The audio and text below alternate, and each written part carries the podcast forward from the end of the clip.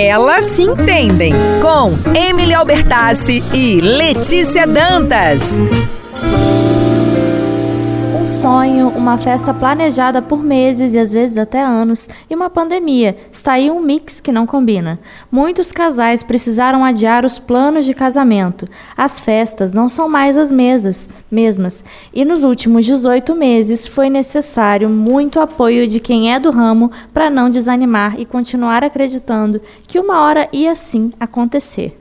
O nicho de eventos, principalmente de casamento, envolve muitos profissionais, de floristas a donos de buffets, de assessorias a estilistas, e teve muita gente que ficou parada nos últimos meses. O faturamento do setor, que costumava ser de 300 bilhões de reais ao ano em 2020, pode não ter chegado nem a 1 bilhão tornou-se parte importante do trabalho das assessoras renegociar contratos, taxas, rever datas, encontrar um equilíbrio com fornecedores. E olha só, gente, se liga nesses dados. Foram mais de 50% de empresas do setor que fecharam as portas no país. Meu microfone não está funcionando, gente. Cadê? Me passa um microfone aí que a gente fala de novo. Tá funcionando agora, Brasil? Vambora, ó. Gente, se liga nesses dados aqui, ó. Foram mais de 50 empresas do setor que fecharam as portas no país. Cerca de 6 milhões de profissionais envolvidos. Hoje, pós-pandemia, as festas precisam se adequar a novos formatos. Os convidados não podem ser, não podem se servir sozinhos. É o uso indispensável de máscaras, tanto para os convidados quanto para quem trabalha, e até testes de Covid para quem quer acrescentar uma camada a mais de proteção e para quem tem como investir, né? Já que os valores ficam em torno de 100, 120 reais por pessoa. Pista de dança sem aglomeração, pista de dança com distanciamento. As lembrancinhas que antes eram bem casados, agora embalagens personalizadas de álcool estão fazendo o maior sucesso. Mas a esperança é a última que morre, né? Com o avanço da vacinação, muita gente espera viver o sonho de ter uma festa de casamento. Há quem precisou remarcar a data da cerimônia mais de cinco vezes lidar com fração, aguardar para realizar um sonho e festejar com restrições são alguns dos assuntos que vamos falar hoje com a cerimonialista Jéssica Loureiro, que lida com isso todos os dias. Boa noite, Jéssica, tudo bem? Boa noite. Vou falar um boa noite, meu povo e minha pova, que eu tô acostumada a falar no meu Instagram. Ai, tá sendo um prazer estar aqui com vocês. Quero agradecer o pessoal do Instagram também. Muito obrigado por vocês estarem acompanhando. E é isso. Vamos bater um papo legal hoje aqui sobre casamento, sobre sonhos, né? Estamos muito felizes que você aceitou o nosso, nosso convite. Que bom que deu certo dessa vez. E como é que você começou nesse ramo, Jéssica? Em que momento você percebeu que era este o caminho que você deveria seguir? Na verdade, é uma coisa que nunca eu acho que tinha passado na minha cabeça antes, né? Eu fui assistente por muito tempo de um cerimonial aqui da região. É, e aí, com o passar do tempo, com o passar assim, do, dos anos, as pessoas que começaram a despertar isso em mim.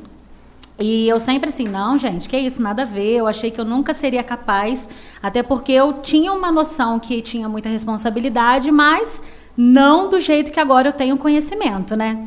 E aí, colegas de profissão começaram a falar comigo, a plantar mesmo uma sementinha, né? E aí foi despertando, foi despertando assim um, um, um, interesse. E aí eu fui sentindo algo assim mais forte no coração mesmo e eu falei, eu vou, vou tentar. E tô aí. e como é para você lidar com tanta emoção envolvida nesses eventos, né, que você coordena? É um desafio, Emily, porque assim, não é só a emoção da noiva, né? Não é só a emoção da debutante, são muitas pessoas envolvidas. É a emoção é, da mãe, é a emoção do noivo também, porque tem muitos noivos que se envolvem mesmo. Então, assim, a gente precisa saber administrar todas essas emoções. E para isso a gente precisa ter sabedoria, a gente precisa ter paciência, a gente precisa ter muito carinho, porque assim, noiva entra num estágio de emocional que não existe, tá? É, eu acho que nem ela nunca descobriu que ela poderia sentir tanta coisa no processo do casamento. Quando passa, ela volta à realidade, ela volta ao normal. Então a gente precisa ter muito carinho para administrar tudo isso. E não tem Não, te cortei, pode falar. Não, eu queria saber se essa, esse estágio emocional da noiva passa na hora que ela entra? Você acha isso? Ou até chegar à festa ela tá lá na loucurada? Não, é instantâneo. Parece que no momento que a cerimônia encerra, ela já volta em si, tipo assim, passou, acabou. Acho que ela consegue respirar aliviada, porque eu acho que a cerimônia é um momento ainda mais tenso. Depois a festa é só curtir mesmo. Aí ela. Ai, gente, quantos boletos pagos eu tô aqui. aí ela consegue se destravar e aí curte o casamento. E essa tensão toda, né, requer muita responsabilidade, porque se você errar ali naquele momento, se a cerimônia falhar alguma coisa, não tem outra chance, não tem volta. Não tem outra volta, não tem como refazer, não tem como falar para o pastor, para o padre, peraí, vamos refazer essa parte. É impossível. Então, ou a gente segue como um roteiro mesmo, né? Tem que sair tudo certinho. É claro que as risadas, os choros, né, as emoções, não tem como a gente controlar. Uma coisa que eu falo muito com o casal nos ensaios que a gente faz antes da cerimônia, eles perguntam, mas como que eu vou me despedir da minha mãe? Como é para eu me despedir do meu pai? Eu falo, é um momento de vocês. Porque ali na hora, só vocês vão saber como vai ser essa reação. Então, assim, isso não tem como a gente controlar. Mas as, é, a, a, forma como a, a, a daminha vai entrar, a porta-aliança vai entrar, é um objeto que ela carrega, se esqueceu uma placa, já era. É igual os meus colegas fotógrafos. Se eles esquecerem o momento de colocar a aliança no dedo, já era. Não tem como pedir. Faz de novo. Não dá. É, aliança é complicado, né? É complicado. então, assim, é um momento que a gente tem que ter muita atenção. O ensaio, na sua opinião, o ensaio é essencial? É essencial. Eu acho assim, porque na hora, eu costumo falar que é uma historinha, né? É um teatrinho que a gente vai fazer ali no momento. Porque o pai entra até um certo momento com a noiva, depois o noivo vem para buscar a noiva e tem que ter um sincronismo, porque se não tiver, eles vão se embolar ali no meio. E tem aquela coisa, a Emily sabe, né? Passa para um lado, você tá, entra num lado, passa do outro, troca buquê de mão. Então, assim, o bom do ensaio, se eu passasse essas informações para elas na hora, ah, minha filha, não ia, não, não ia nem lembrar. Fala assim, quem, quem é você? Não ia lembrar nem o que, que eu falei. Então, é bom esse ensaio que eu costumo fazer sempre dois dias antes do casamento ou na noite anterior, se os noivos estiverem tranquilos. A gente faz esse ensaio para eles poderem pelo menos chegar no lugar no dia do casamento, sabendo o que eles têm que fazer. Você falou da aliança, né? Que se o fotógrafo perder, eu lembrei que a foto do beijo no meu casamento, ela é fake, porque o fotógrafo não registrou, ele falou, beija de novo que eu não peguei a foto. Foi, e aí é, foi, é, essa foi uma questão que deu para reparar ali, ninguém percebeu. Sim. Mas a aliança, realmente, você não vai tirar a aliança e colocar novamente, é, né? Não tem como. E a, e a, gente fala, né? Querer só é poder quando a gente faz algo para tornar real. E na sua opinião, qual o que, que, é mais importante nessa hora da gente realizar um sonho, né? Principalmente no, no casamento, numa cerimônia, num evento muito importante assim. É, Faz a pergunta de novo, Dani, porque eu viajei aqui na maionese. o que, que você acha mais importante na hora de é, realizar um sonho? Eleger prioridade. Para de rir, Letícia. Eleger é, prioridades. É, o que, que uma noiva precisa, né? O que, que é mais importante na hora de realizar um sonho? O planejamento financeiro e o pezinho no chão também. É, né? É. Porque, assim, a, a, a gente sonha muito, né? A gente sonha muito alto. Então, assim, se a gente não tiver um equilíbrio ali do que realmente é importante para realizar o casamento, a gente desiste. As noivas desistem. Tem muitas noivas que falam assim: nossa, não vou casar, não. É muito caro, é tudo muito caro, mas não. A gente consegue casar, consegue encaixar no orçamento. De acordo com a realidade de cada um. De acordo com a realidade de cada um. E é o que eu sempre falo e eu sempre vou falar. Existem muitos profissionais, muitos fornecedores capacitados que têm, exemplo, tá, gente? Que chegam do 50 mil ao 20 mil e que vai entregar um serviço de qualidade uhum. dentro do que a pessoa está procurando, óbvio. Então, assim, a gente consegue administrar tudo isso também para que ela possa realizar o sonho dela com louvor e com o um pezinho no chão. Não pode ficar muito deslumbrada. Eu falo que eu sou uma cerimonialista que eu trago a noiva para a realidade. Porque às vezes a noiva quer tanta coisa, ela vai falando, eu deixo ela falar, deixa ela falar, deixa ela falar. Então tá bom, então mais ou menos vai ficar nisso daqui, ó. Quê? Não, então pera lá. Vamos refazer então. E aí a gente começa a buscar os fornecedores de acordo com o orçamento dela. Então seria é, um planejamento financeiro e eleger prioridades. Exatamente. Ver o que, que é importante, Ver o que, que, a é noiva importante. não abre mão e o que, que ela consegue ceder ali que não vai fazer tanta Exatamente. falta. Tem noiva que não abre mão de um bom músico, Uhum. porque a música na vida dela é muito importante. Então, o vestido, de repente, ela consegue, se ela gostar, tá ótimo Uhum. para ela. Agora tem muitas noivas que não. O meu vestido pagaria 50 mil no meu vestido. Então tá bom, porque essa é a prioridade dela. Então, assim, elas precisam alinhar bem qual é a prioridade dentro do orçamento financeiro deles. Normalmente o vestido é a prioridade de uma noiva? Depende. A noiva quer se sentir bonita. Então, assim, eu, eu- o, vestido que normalmente escolhe a noiva, né? Não sei como foi a sua experiência. Mas tem muitas noivas que fazem questão de fazer uma primeira locação, por exemplo, que não usam Ah, vestidos tá. que já foi alugado. Entendi. Outras não. Outras falam assim, não, se eu encontrar o vestido que outras noivas já usaram, pra mim, tá ótimo. né? Tem É. gente que faz questão de foto, de vídeo. Depende, varia muito, né? Exatamente. A foto é uma das coisas que a, que, que tá no topo, assim. Uhum. Que as pessoas fazem questão de ser de qualidade. Entendi, Jéssica. Ah, também vai guardar muito tempo, né? Então Pra tem sempre, que, né, é, gente? tem que ser uma coisa boa, né? Ó, aproveitando aqui, eu quero saber qual foi a maior gafe ou o maior problema que você já viu acontecer em um casamento. Ah, eu posso falar do meu? Porque assim, eu falar dos outros é difícil. Pode É falar. complicado, né? Eu, gente, uma vez eu fiz um casamento, ó, eu não vou até falar aqui olhando pro meu celular. Eu não faço mais não, tá? Porque serviu de lição. E quem nunca errou, que atire a primeira pedra, né? Então, pra mim, assim, graças a Deus, eu fazendo um, um balanço dos eventos que eu fiz, eu não fiz muita, muita besteira, não. Eu consegui levar tudo direitinho. Mas teve um que eu ficou marcado pra mim e que é um exemplo que eu sempre dou, até mesmo para as minhas assistentes, que a gente tem que ficar ligado. Eu deixei a noiva sair da igreja sem o buquê. Aí eu só fui ver quando o fotógrafo mandou as fotos e tudo, eu lá me deliciando com as fotos. Quando eu reparei, a noiva chegou na porta, os padrinhos tudo lá fazendo aquela festa e a noiva com o braço pro alto, sem o buquê, eu achei aquilo inadmissível. Porque, gente, a noiva tem, que- ela entrou, ela tem que sair com o buquê dela. E como que ela faz essa foto final na porta da igreja maravilhosa sem o buquê? Aquela foto clássica que todas as noivas querem tirar levantando o braço?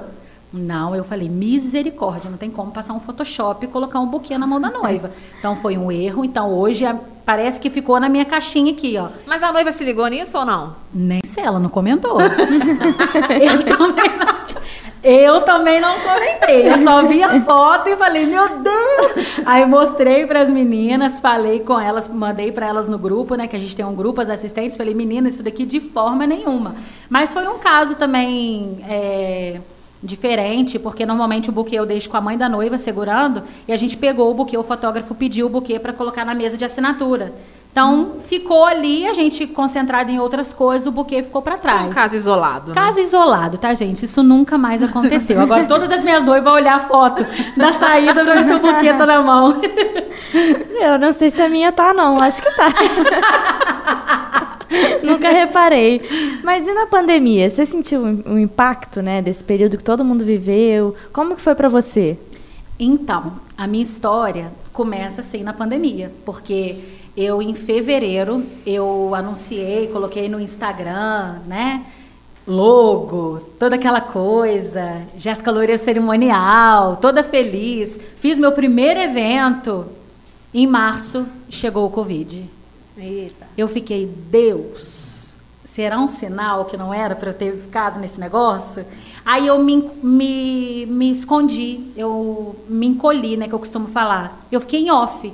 Falei, meu Deus, e agora? Porque seria uma oportunidade desse ano eu começar a me descobrir melhor, as pessoas me conhecerem e tudo mais. E agora a pandemia, como é que faz? E a gente naquela coisa achando que o Covid ia acabar em maio, a gente já está aí, né, há mais de um ano nessa pandemia. E aí, Deus, como sempre, eu sempre né, coloco Deus à frente de todas as coisas e, e só acho que ele fez mesmo para poder me mostrar que ele estava no controle. Que tinha muitas, todo mundo assim praticamente estava parado e tudo, e eu comecei a fazer evento. Então, assim, é, eu fiquei muito surpresa com isso.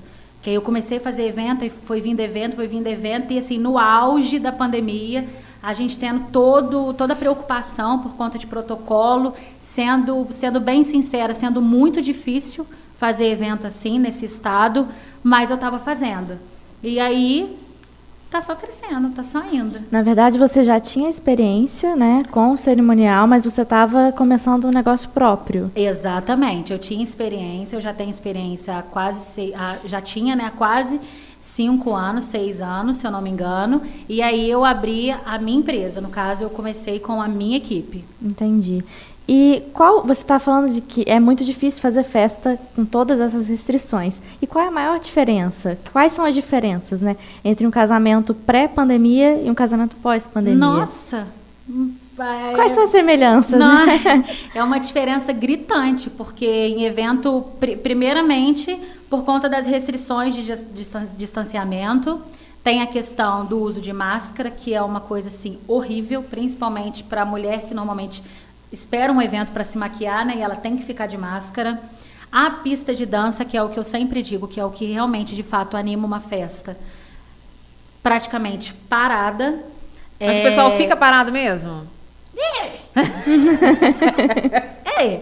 É, o que eu, é, é, é, muito complicado, assim, mas a gente tenta fazer o que pode para né, o pessoal respeitar. Eu, pelo menos, assim, nos meus casamentos, eu busco sempre, se a pessoa levantar para pegar o drink, as minhas meninas vão lá e cutucam. Senhor, bota a máscara, por favor. Fica na fila bonitinha, a gente faz uma fila.